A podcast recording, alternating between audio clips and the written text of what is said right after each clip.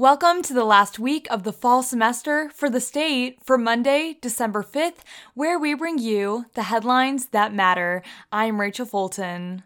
For our first headline of the week, focusing on MSU football, Michigan State defensive lineman Jacob Slade announced his intent to declare for the 2023 NFL Draft, foregoing his extra year of eligibility granted by the pandemic. He made the announcement this past Saturday afternoon through his Twitter account. Slade finished the season with 20 total tackles, but was forced to sit out four games due to injury. Slade first joined the program in 2018, where he redshirted before earning a starting spot at defensive tackle in 2019.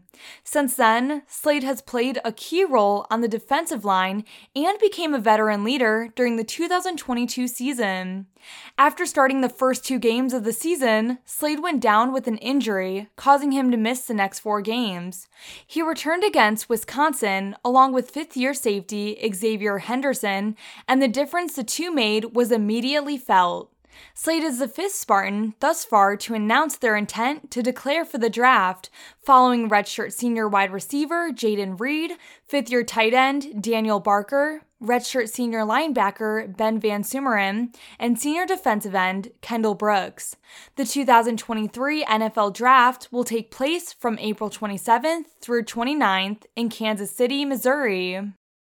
For our second headline, focusing on campus news, for the first time since the COVID 19 pandemic, Second Stage Productions, an MSU student run theater company, will return to the stage to perform Rocky Horror Show on December 9th and 10th. An organizational subset of the MSU Department of Theater, Second Stage, aims to give students of all disciplines an exclusive theater experience. Rocky Horror Show director and Second Stage marketing director, Josh Denver, said. The Second Stage season extends with three main shows per semester during the fall and spring.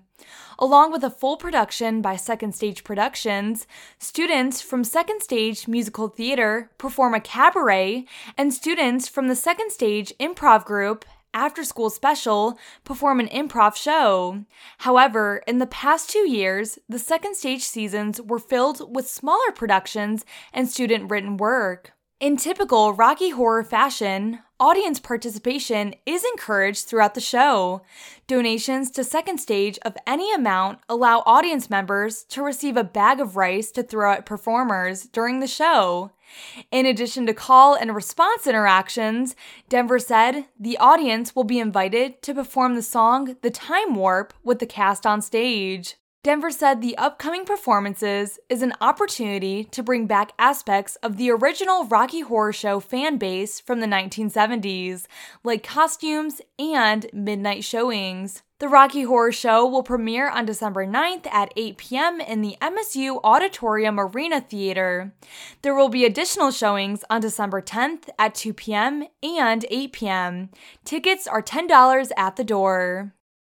For our final headline of the day, focusing on city news, Crumbl Cookies, a Utah based specialty cookie shop, opened a new location in Lansing last Friday morning. Customers began waiting in line around 7:45 in the morning, said Crumbl Cookies Lansing owner Andrew Lord. The other nearest locations of the cookie shop include Grand Rapids, Novi, and Ann Arbor.